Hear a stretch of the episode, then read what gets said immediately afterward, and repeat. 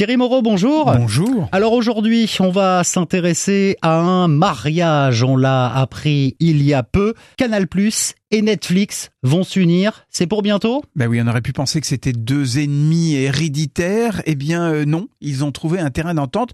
À partir du 15 octobre, les abonnés de Canal Plus vont pouvoir se voir proposer euh, l'abonnement Netflix dans le pack ciné-série. C'est-à-dire quand vous avez déjà euh, un pack avec déjà 21 chaînes. Alors dans ces 21 chaînes, à noter qu'il y a déjà des chaînes qui vont peut-être aller sur d'autres plateformes, mais on en parlera tout à l'heure.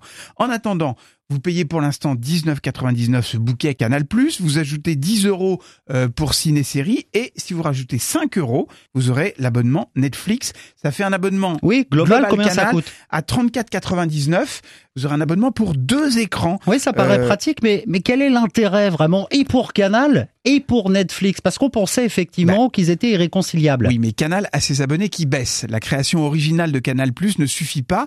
Et puis il y a des choses qui sont en train de sortir du catalogue. Casa des Papel, par exemple, qui était diffusé par Canal, mhm. a été repris par Netflix et maintenant vous le voyez sur Netflix.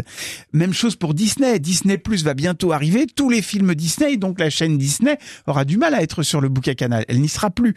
Donc tout ça, il faut compenser pour enrayer la baisse des abonnements et puis arriver à capter le public jeune notamment qui est très fan de Netflix.